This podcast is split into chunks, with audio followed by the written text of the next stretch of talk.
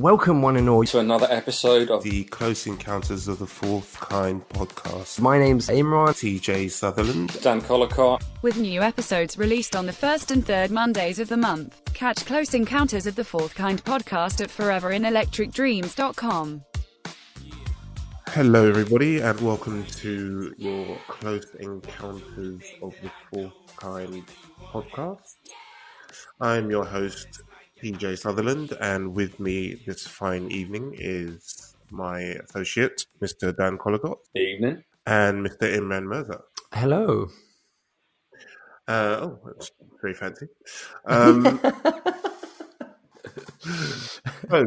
today's topic for the podcast. That's very fancy. Today's topic for the podcast, they didn't know any better. So, to give some context, we're going to be taking a look back at many movies that would be deemed to be classics or things from our geek culture that we enjoy. And we're going to look at them through 2019 eyes, because by doing that, it might turn out that some of your favourite or most beloved characters or stories were, you know, misogynistic, racist, lechy, completely culturally inappropriate. We're going to see what our thoughts are on some of these characters and some of these stories. And do we feel any less about these films or these characters because now we know better? Or can you write it off as a sign of the times as when they were filmed? So, who wants to start down this dangerous path? Well, can I jump in first with a question, if I may? Yes. From the things that you guys are going to mention, assuming it's stuff that you yourselves were watching as a kid over the last 10, 20, 30 years, is there anything at the time you remember watching and thinking, this is weird? Do you know what I mean? As opposed to stuff that was generally accepted by everyone else. Was there anything that made you uncomfortable, or not uncomfortable, but made you sort of say, oh, like, is that allowed? Can people do that? I can think of one of the films I'm probably going to mention. I can think that when I watched it at the time, I thought, yeah, that's a bit weird, for sure. But for others, probably not. I can remember something that happened a lot. It not necessarily a specific. Well, actually, I could quote one film very briefly, but in a lot of kind of 80s comedies, especially teen comedies, there was nearly always a moment where someone got so scared that they pissed themselves. And it was, I don't know, it was just a running theme throughout the 80s and maybe early 90s that this happened. I mean, Teen Wolf was one example at the end with the principal. Right. He's having a go at Teen Wolf's dad, and Teen Wolf basically wolfs out on him. Yeah, exactly. or starts to wolf out on him. Well, his dad does. Yeah, yeah. He growls. Oh, yeah. He reminds him of when they were kids. I don't know this film as much as it would appear I do. However, I love Teen Wolf, but but yeah. He growls and he remembers their childhood when he became a wolf in front of him. And he urinated then as well. Yeah, and I think that was a keen theme. And there's a lot of stuff, I think, as a kid that happened in the Police Academy films, which are all kinds of wrong.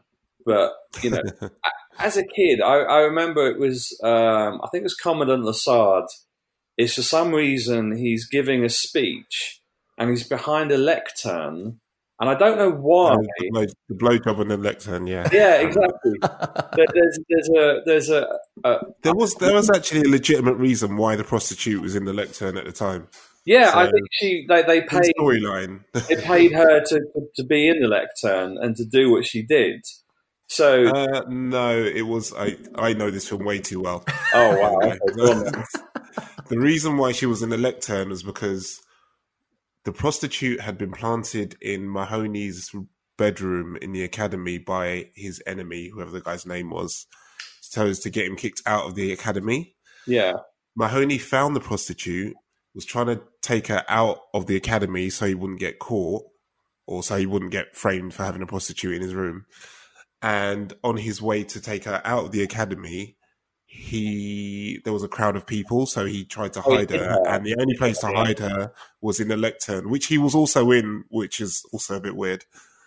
He was in the lectern with her. No, he wasn't in the lectern as well.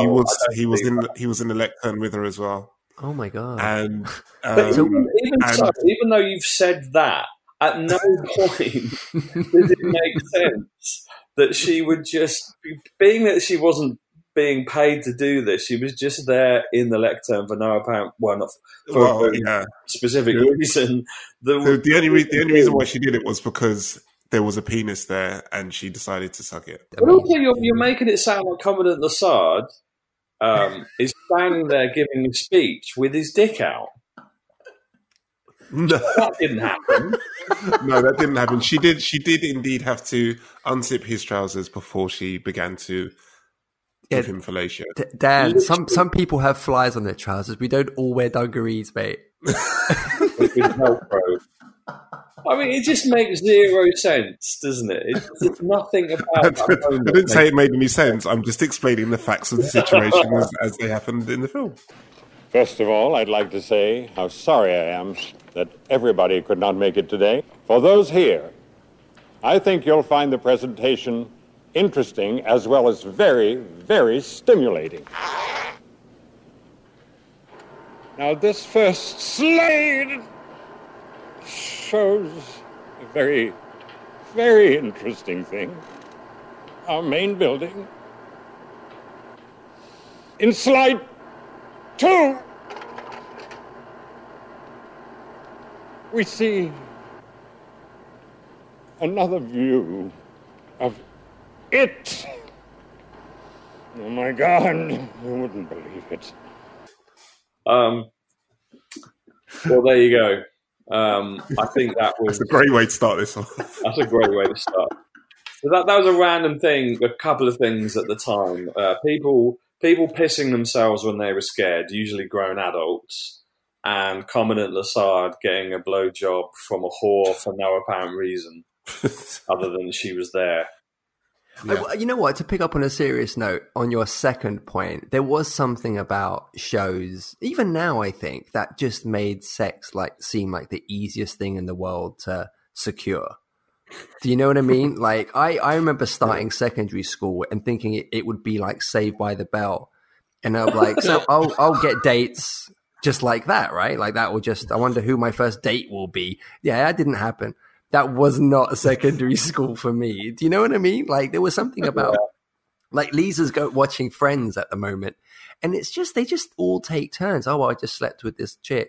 Or I was sleeping with this guy. And it's like, my God, is this what it's like in America, in New York, in like the 90s? Was it that efficient that people could just sleep? Or... I don't know. Speak for yourself. I mean, I literally just walk out the room, and it's just on a plate just the whole time. Check out Fonzie over there. Wow. I can now get it on Deliveroo as well. Apparently. Oh. Do you remember the film like Weird Science, where there were numerous kind of films around like Ferris Barella, Weird Science, but there'd always be like a teenage pool party, and and there'd always be sexy stuff going on, and you'd be like, oh wow, amazing! When I get to 15 or 16, I'm going to be at pool parties having sex. Yeah, can't wait. Nope. Well, this took a turn. But a little bit. So, about you, Imran? What are your takeaways? The thing I remember watching it. This is actually what my main contribution was going to be. But I remember in terms of watching this as a kid and growing up and not really getting it. But it was the concept of the Bond girl, because it wasn't specifically about Bond at the time, because I genuinely sort of expected or understood that that's what the hero was. He was the good-looking guy who killed the baddies and got the girl at the end. That was the routine. That was the the way those not just Bond movies, but action movies, that was how they all played out. And I, being from a young age, I just accepted that was the pattern. But it was sort of the concept of the Bond girl I didn't really get. And I remember when I totally appreciate that the Bond franchise has had numerous strong female presences, namely, some of the villains who have been iconic in their own way. And I totally accept that. But I think I remember when Teri Hatcher was cast in, was it Die Another Day? I think it was Die Another Day.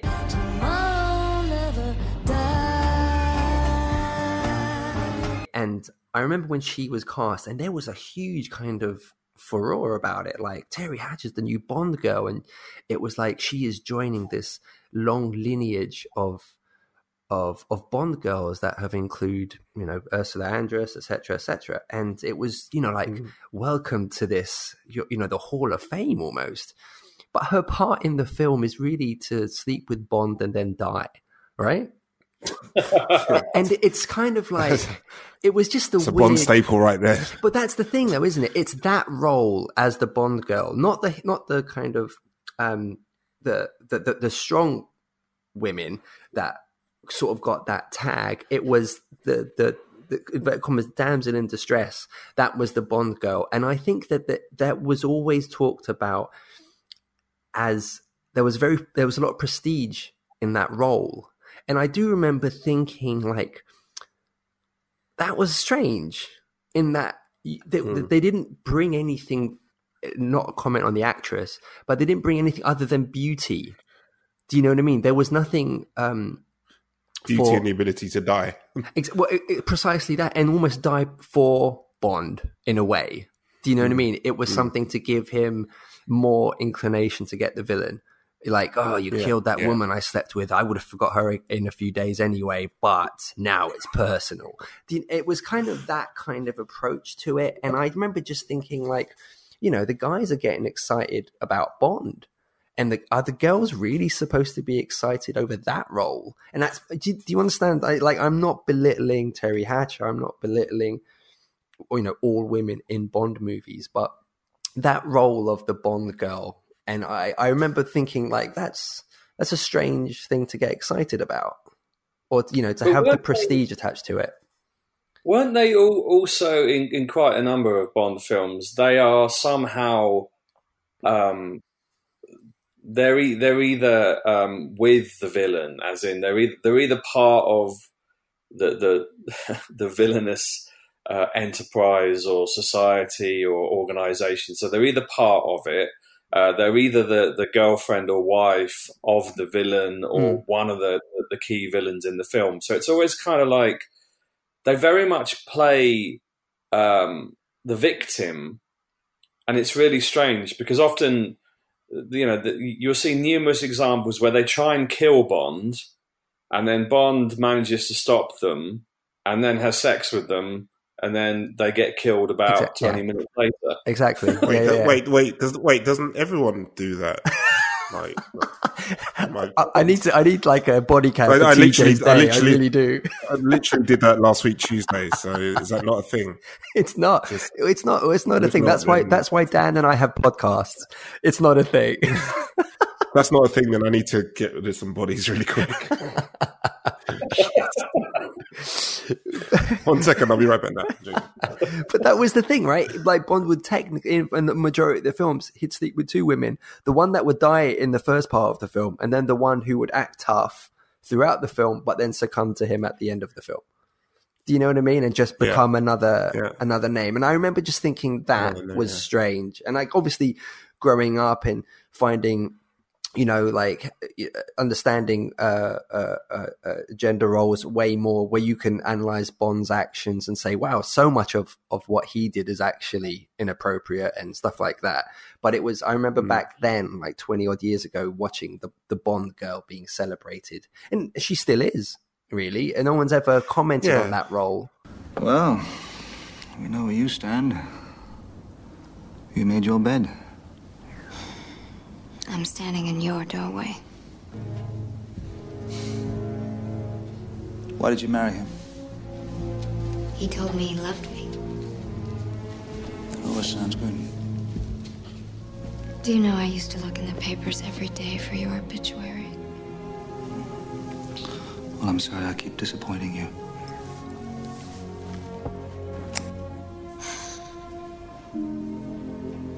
What was it, James? Did I get too close? Did I get too close for comfort?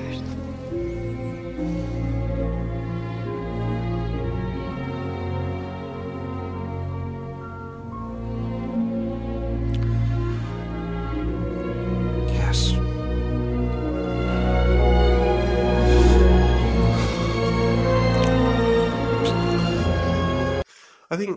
I think Bond. I mean, I'm a huge Bond fan, and I think Bond is very unique as well in that it's been going since the mid '60s and gone through decades and decades of shifting change, shifting acceptance levels, shifting the goalposts have moved on what's acceptable and what's not so much from the '60s to when was the last film released? Was it 2 years ago now? I think probably 2017, 2023, maybe. Yeah. But yeah. Yeah, and that's like for 50 years of dodgy mess of change or social change, and you go back and see some of the stuff in those early Sean Connery, Roger Moore ones. Like he used to beat the hell out of women back in the day just to get a confession out of them and all that kind of stuff. And They've made some strides towards trying to change the perception of the Bond girl and that sort of thing. I mean, many would argue that it's not enough, what they've done. But I think, and I also think on the insistence of Daniel Craig as well, I think he was, for the last one or maybe the last couple of films, he was very much insistent on it not being so much about him just shagging a woman, her getting killed off, or going away with a woman at the end of the film, all that kind of stuff. I think he's been quite vocal about wanting to change that sort of mindset. But you say that, but I think I think you're right. I'm sure he has changed it, but I don't know if it was Spectre or which of the last 2 or 3 films it was, but I remember there was a segment where he just goes to some location randomly and ends up meeting up with some kind of princess or heiress or billionaire woman who's forlorn and in a bizarre situation, in a victim-like situation, and it plays no real part in the story.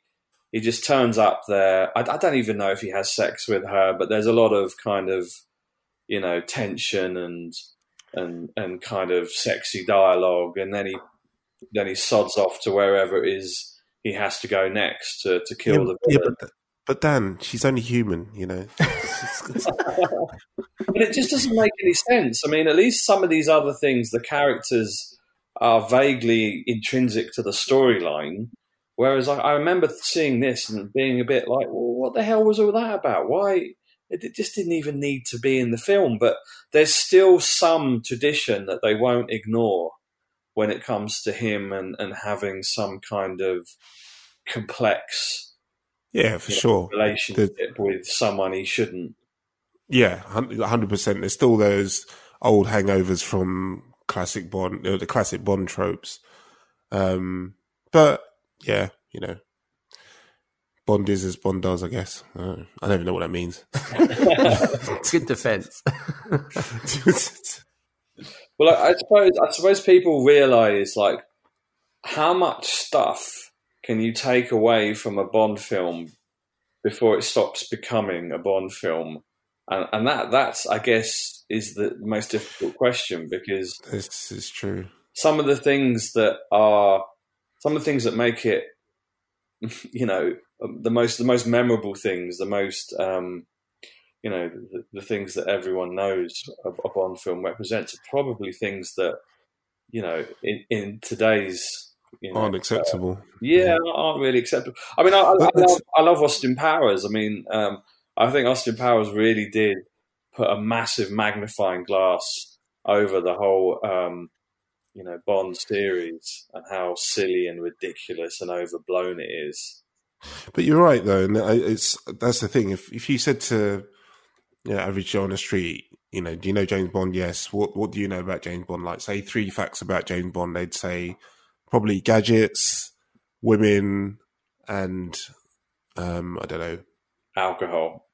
That's like the 3 main tropes of Bond is, well, you're right. It's alcohol, women, and jet setting around the world. And if you stop him drinking because drinking so much is not as fashionable these days, and you take away the womanizing aspects, it's like, okay, well, now he's just born. He's Jason Bourne, essentially. Or Mission Impossible, you know. Mission Impossible. Yeah. And you said a really interesting point, Dan, where you said about the Austin Powers thing, putting a magnifying glass on Bond. You know, something else that could have happened is. That would have really put that magnifying glass on in a really interesting way is the continual talk there's been about a female James Bond. So can you imagine what that character would have been in the 90s? Like when you had the Pierce Brosnan kind of era of Bond, when I think at this point, everything had been played up about, you know, you need the martini, you need the template was so laid out by that point. If you had introduced a female Bond at that point, it would have been ridiculed. If she had just done, well, you know, Bond sleeps with these women, so this female Bond will now have to sleep with all these men, and she'll have to do her makeup and make sure she looks nice. No, not necessarily. Not necessarily. How so? Well, she wouldn't necessarily have to sleep with just men. Okay. Yeah, fair point. Fair point. But she could still be a womanizer. The point, yeah, but the thing is, with men... we can watch Bond and go, hey, that's cool. But if you were watching a woman do the exact same thing, a woman who was a sexual predator, exactly, it wouldn't have been like, brilliant, you've nailed it. They would have said, what the heck is that? And it would be like, well, she's doing the exact same thing as Sean Connery or Roger Moore, Pierce Brosnan was. Why is this a problem? It wouldn't have been accepted at all. I was going to introduce a segue on this very kind of topic. Actually, before I do that, I just said Ethan Hawke was the Mission Impossible guy. It's Ethan Hunt. Sorry, Tom. Oh, yeah. Ethan Hawke is the actor, isn't he? Yeah, he's an actor. So, yeah, Ethan Hunt. But, yeah, and I think this could fill an entire podcast on its own, so we probably shouldn't go too far segueing on it. But is the whole Doctor Who thing, making Doctor Who a woman, right? Which... personally, and I'm not just saying this to be politically correct, I don't think. I think that the idea behind what Doctor Who is and what that character represents is so unfixed and so fluid that I think there was room in that franchise to have Doctor Who played by a woman. Whereas I don't think for Bond, I think, as I said before, how many things can you take away from Bond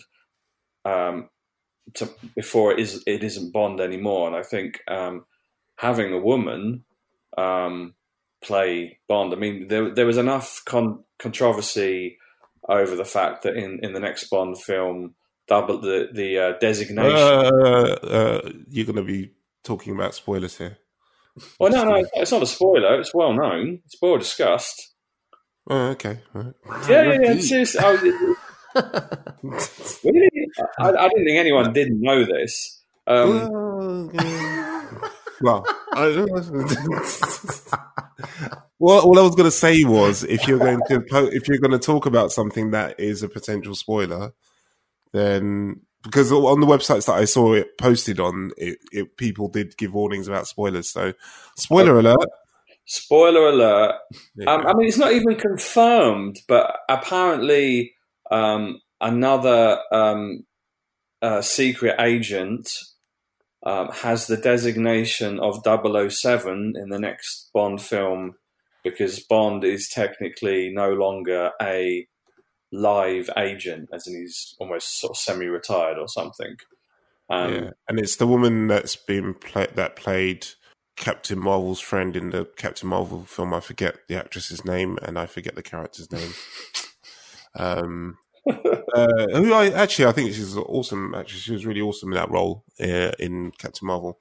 But a lot of people lost their minds when that was posted online as being. I think it was alleged to be one of the opening scenes of the movie when M calls in 007 and the door opens and it's this lady. So it's basically just a very cunning swerve to make, to send the audience down one path when it's actually not what it seems. Just, it's pretty clever. But I don't know. I mean, I think, if you started to do things like that, then, would you have Charlie's Angels played by men? And, I don't know. I mean, maybe there are. But I think we're probably, like you say, you segued. I think we've segued a little bit too far off the original context. But to swerve us back onto the original question, if you see like old 60s Sean Connery Bond on ITV on a bank holiday Monday afternoon, do you cringe when you see his behaviour? Or do you just think, old Sean, what card? I do. I think him. I think Connery and Roger Moore, in particular as Bond, and even Roger Moore in other film roles that he did of that era, it is cringeworthy. Playing the suave, debonair gentleman. I don't know if you've ever seen. Is it The Persuaders? There's a lot of film. And The Saints. There's a lot of things that tonally have that, kind of playboy gentleman who's also, the hero and the womanizer. And, it was definitely of that time. And, if you see it nowadays, I mean, I'm not saying you get particularly triggered and angry by it, but it doesn't make particularly good viewing. I mean, I was watching Austin Powers the other day, and I kind of... as much as it's a parody of Bond, it hasn't aged well either. Austin Powers! You're so funny. Yeah, Also very sexy Bond. Yeah. Can I have autograph? Of course. Your name is? Fukumi. Oh, behave, baby. Yes. Now, your name is? Fukumi. You kiss your mother with that mouth? Fukumi. Rexis. Oh, I see. Your name is Spook Me. Austin. This is my twin sister. Her name, Fuck You. Fuck You. Fuck Me. See? I guess I guess that kind of goes into, especially with things like comedies as well. Like Bond is a franchise and movie that, takes itself seriously and has all these tropes that are wildly offensive nowadays to any number of people. But when it comes to comedies, like another film that I had on my list, Blazing Saddles, or like you say, something that's obviously trying to make a statement about just how ridiculous certain offensive things are.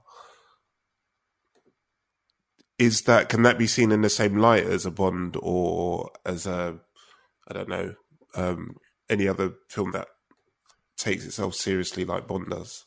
I think likening something like Blazing Saddles or any of the kind of Mel Brooks films of the 70s and 80s, to being a bit strange or inappropriate, even though they are essentially, as you say, they are shining a torch on elements of society and very much a parody, but it kind of just goes in the same direction as comedians and what comedians can actually you know, take the piss out of and what they can't. And I think it's easier to forgive some of those things because, as at the end of the day, you know, they're not serious, but at the same time, there are, I guess, that some of the characters, some of the actual sort of comedy victimization is probably wrong, because, you know, I think one of the funniest thing about The Producers is the fact that, you know, Mel Brooks, you know, he's a Jewish filmmaker and scriptwriter and everything, director, and yet, you know, central to that plot is they try to make a comedy. So they try and make a Broadway musical about the Nazis, in order for it to purposely fail. And you would say that, well, if anyone's entitled to kind of write this in a comedy, it's probably Mel Brooks. And if anyone's, you know, got the license to do that, but you would know that if The Producers had been written this year, last year, or in the last 3 years, I think there would be one hell of a backlash against it, because there is something intrinsically unacceptable and unfunny about the Nazis. It's no longer, or well, it's rarely has been used as a plot device for comedy. I think the last film, you know, maybe things like Doctor Strangelove, and there's other things that use aspects of the war for comedy purposes to show how ridiculous it is. But you rarely see that nowadays. I can't remember the last film that was made that had any kind of use of, the Nazis or anything like that as a comic device.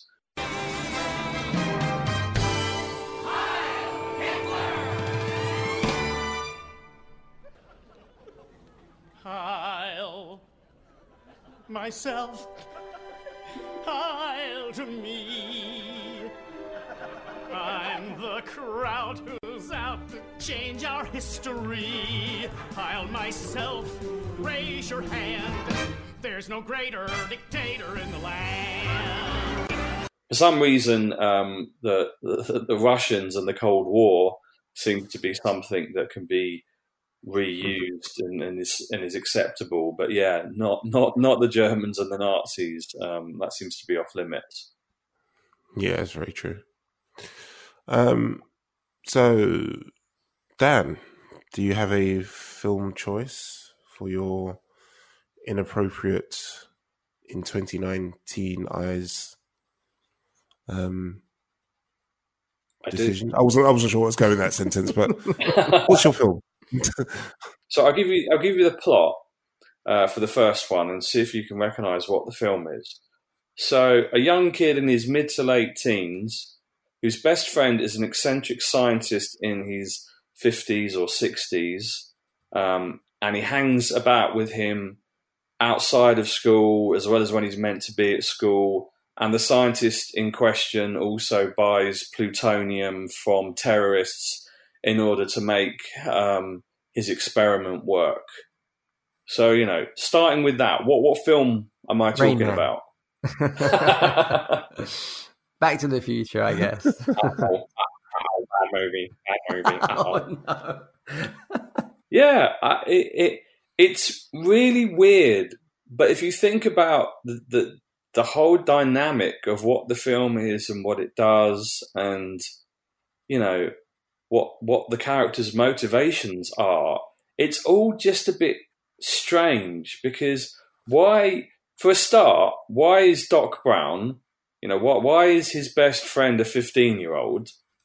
And why does he want to save that 15-year-old's family from a future that hasn't happened yet, before realizing it doesn't matter, then, you know, the future isn't set, yada, yada, yada. But also, did you just blend Terminator and Back to the Future mythologies there?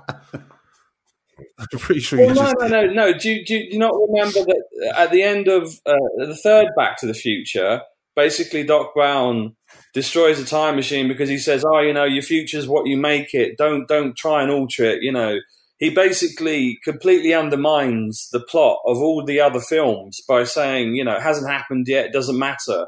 Kind of thing. Cheers, Doc. Yeah, exactly. And you're like, we're going to get our time back now. Thank you. All the stuff. All the kind of weird stuff that's happened with also Marty McFly finding the sports almanac and deciding immediately he's going to use it to gamble and make money, which, I don't know, I guess a 15-year-old would potentially, or 16-year-old or however he is, would potentially do that. But it is, you know, the setup is just a bit strange. I mean, I know, you know, Rick and Morty now is, you kind of don't really worry about it, but it is a parody of Back to the Future. That's how Rick and Morty started. But even in Rick and Morty, you know, Rick is the grandfather of the kid. So he's not just some stranger. So even in one of the most anarchic you know, cartoons there is that pushes every boundary and every button you can think of, they still made sure that the character of Rick is related to Morty and not a complete stranger. Yeah, true. Which is a bit weird. And I think just one more to bring up. And I think we don't need to talk too much about it because I think it's been covered a lot.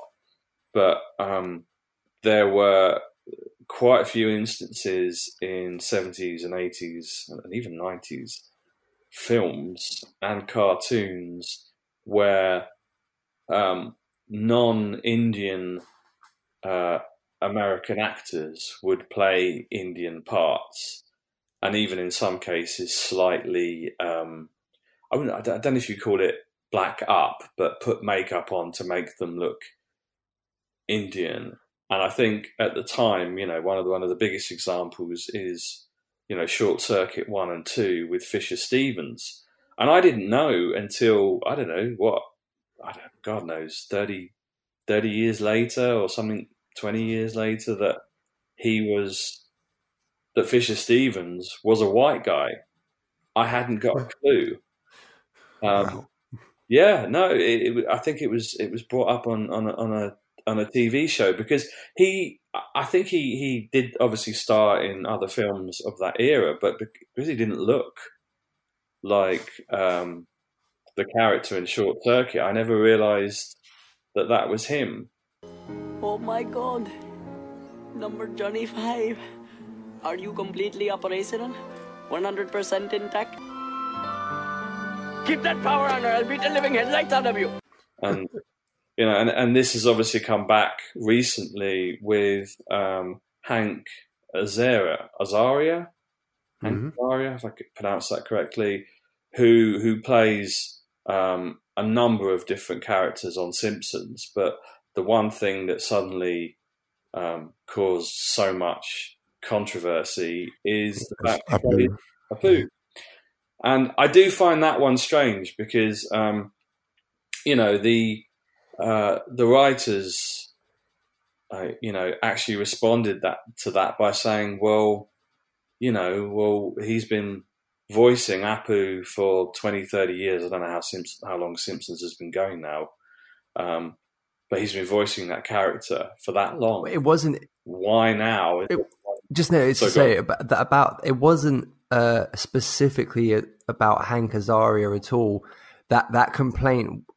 It was the portrayal of the character. And you're right, it had been going on for ages. So my defense of The Simpsons would be The Simpsons goes at everyone. They go at everyone. So I didn't think that it was really sort of a problem. But the complaint wasn't a specific complaint. It was, I think it was like a documentary or something that an Indian person who... It's got a problem with our food. Yeah, and he had talked about the direct influence of that on him. and the life that he had led as a result of it, in terms of, I guess, him getting mocked a lot and stuff like that. So it wasn't about someone just submitting a complaint to a network. It was about somebody who had, I haven't seen it, what it is, but I believe it's a documentary that he had made about that character and the impact on Indians as a result of it, which is a fair enough complaint to make. Yeah, a lot of people who made that documentary and some of the kind of people they interviewed are obviously Indian people who were mocked because of the character of Apu. Yeah, I totally get that, and I'm not. Don't get me wrong. I'm not on any. No, of course. I don't have a strong opinion either way. I think it's just interesting that, you know, maybe at least when The Simpsons came out, having a white American actor playing an Indian role, you know, especially when it's a voice actor, I don't think maybe he could have, you know, played him in the film if there had been a live action film. But I think, you know, it's interesting that I'm sure now if The Simpsons cast all their characters, that they would probably make sure that Apu was played by an Indian actor.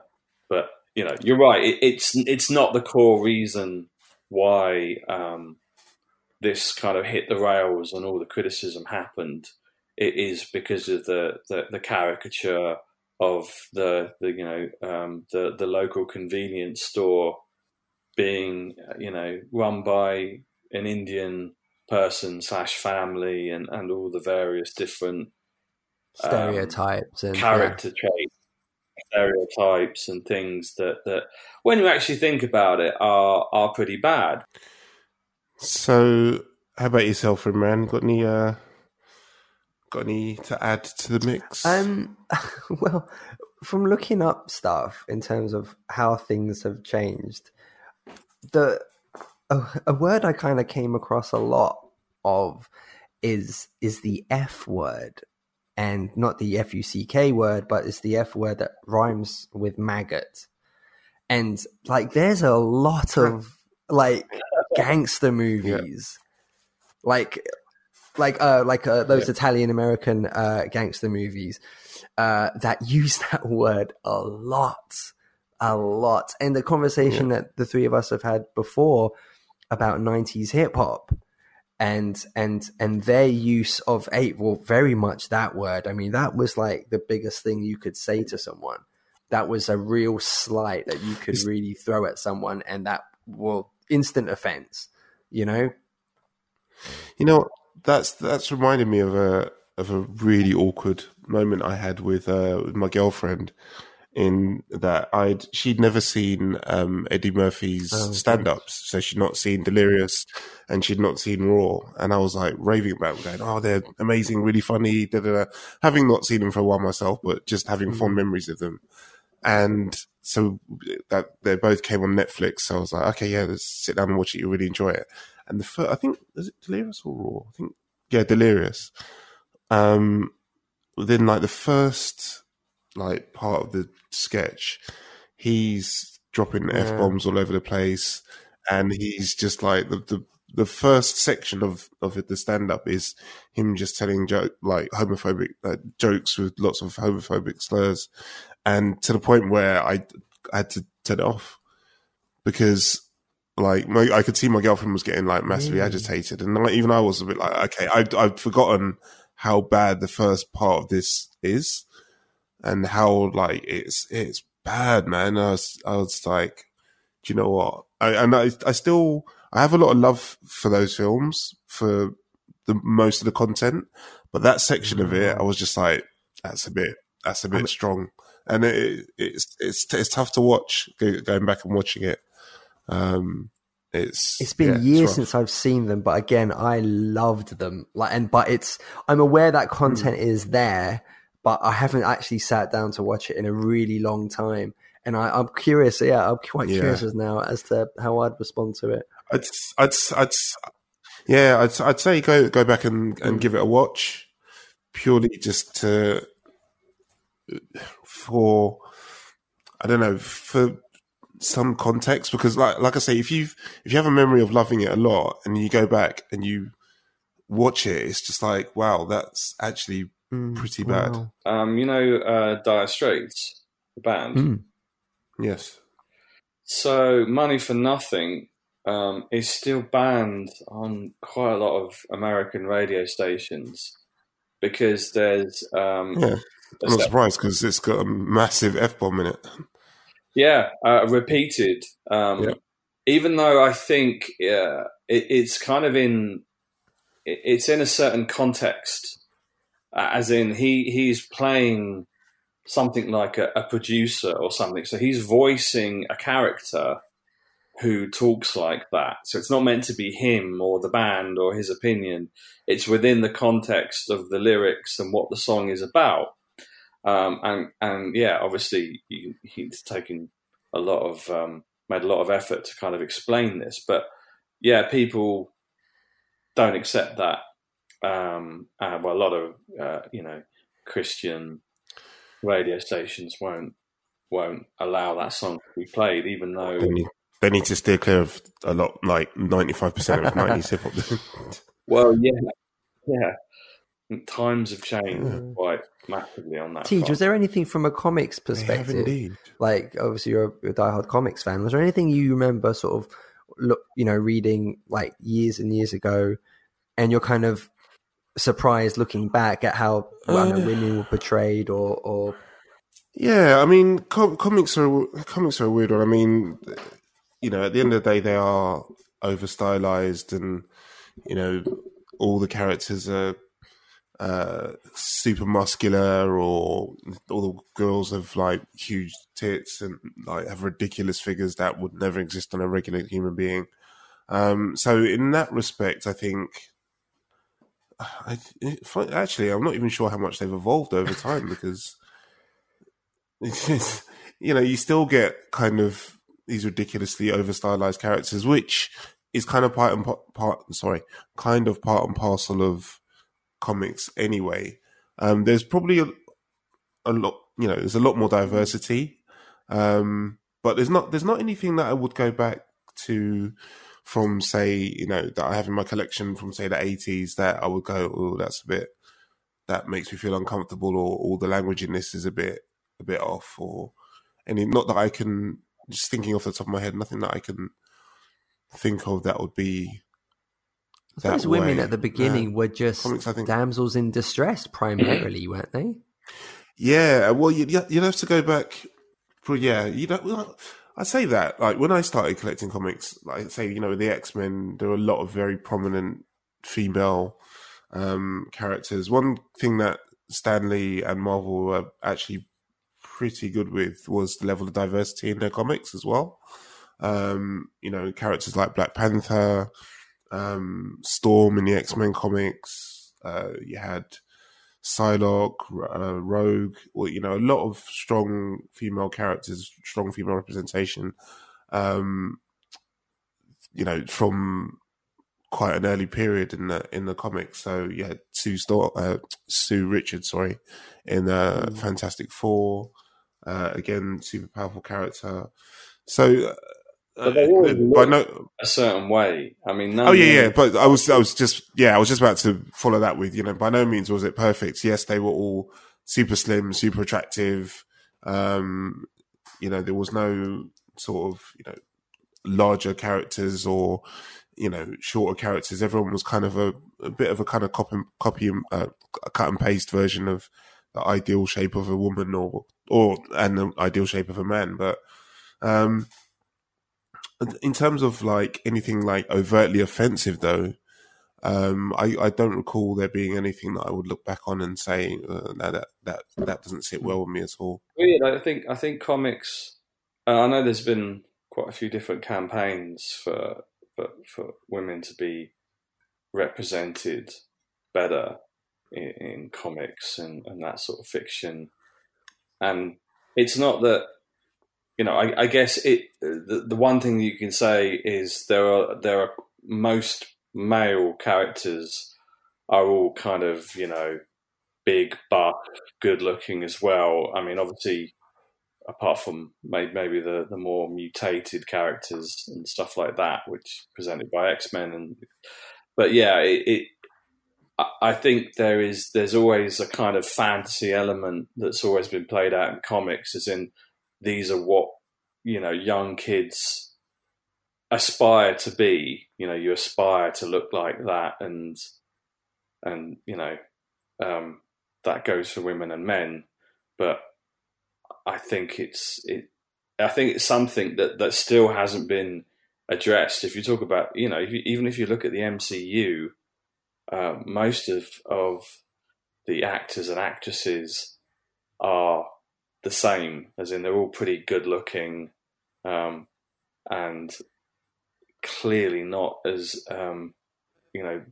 accurate to more real life representations of society that you'd hoped would be a thing by now. But so yeah, maybe you could probably say that about most of Hollywood, though. To be fair, yeah, no, you can. No, that's fair. Sadly. Yeah, it's not a stock that's held exclusively by the MCU, and I think that's a little bit of, again, that's a bit of a hangover from the comics, just in terms of definitely. If they and if you think about some of the flack they catch for changing the gender of a particular character or the color of a particular character on the occasions when they do it, it's not surprising that they don't do it more often, to be honest. But I don't know. We have a long way to go, I think, in terms of actually full, frank and open representation for everyone across the board in movies and TV. And on that note, can I quickly make one addendum, one addition to the conversation, in that we've spoken about films from the past, fiction, however, from the past, that we can't believe sort of that was made then. I want to make reference to something that came out earlier this year, which I think got a collective gasp from a lot of people, that people can't believe was made now. Have you guys heard of a film called Loquisha? There's a trailer on YouTube. It's a film that was it's about a middle-aged white man who finds himself in a situation where he needs to get money for his son's schooling. It's a comedy film, and he submits a radio demo to a radio station where he is impersonating a black African-American woman. And he gets a radio show, like a call-in helpline kind of show, agony aunt type show as a result. And this got mauled in every context. If you go, there's a Wikipedia entry as well. It got 0% on Rotten Tomatoes. It's as bad. I imagine I've seen the trailer because there was a lot of debate about it some months ago. But I imagine it ends with a morally, he learns the lesson, so to speak, and people aren't the stereotypes that you put them into or the boxes that you put them into. But it got an average rating of 1 out of 10. The Guardian said it was the worst film that ever made. And it's pretty harsh. But even if it was good as a premise, for 2019, this is incredibly bold. Yeah, you're setting yourself up for a absolutely massive fail. But there is a trailer on YouTube, and I wouldn't personally watch anything beyond the trailer. I just thought it'd be fun to end on a film that you honestly cannot believe they made now, let alone 30 years ago. It's not a crime. It's theater. You live with Loquisha. What's your problem? Hi, Loquisha. It's free. Oh, I ain't talking to you, not the way you sound. Next caller. You go, girl. You just be good to her. If you good to yourself, you can be good to others. But don't be too good, because the police will come around. Yeah. Where did you get this? I got another job. Doing what? Consulting work. What the hell would you know about being a white guy anyway? I know quite a bit. Loquisha is a real role model for every African-American woman on this planet. Loquisha! Like the whole city has Loquisha mania. I am Loquisha, officer. What was that? I think I might be a black woman trapped in a white man's body. You need to talk to Loquisha. Just because she's a woman and a black person doesn't mean that she doesn't understand you. Is this really happening? I'm on a bridge above the river, and I'm going to jump. But thanks for calling. Enjoy your jump. One more that I just remembered that isn't that old, but still, I'm still noughties. But do you remember The Ringer? So basically, Johnny Knoxville. Oh, yeah. So Johnny Knoxville film about a very crap athlete who decides to enter the Special Olympics so that he can win. Oh, yes, I do remember this. Good one. And I have to say, if you actually watch it, it's been on TV quite a few times, that everything is done like he gets the shit kicked through him and the fun made of him by all the other athletes. So it kind of, it's not like they let him get away with anything, and it's not like he wins. You know, he's thoroughly mocked, and the way the other kind of, you know, the athletes in the Special Olympics are portrayed and their roles is quite well done, and it's quite funny. But even so, as a tagline, to make a film like that, it's incredible.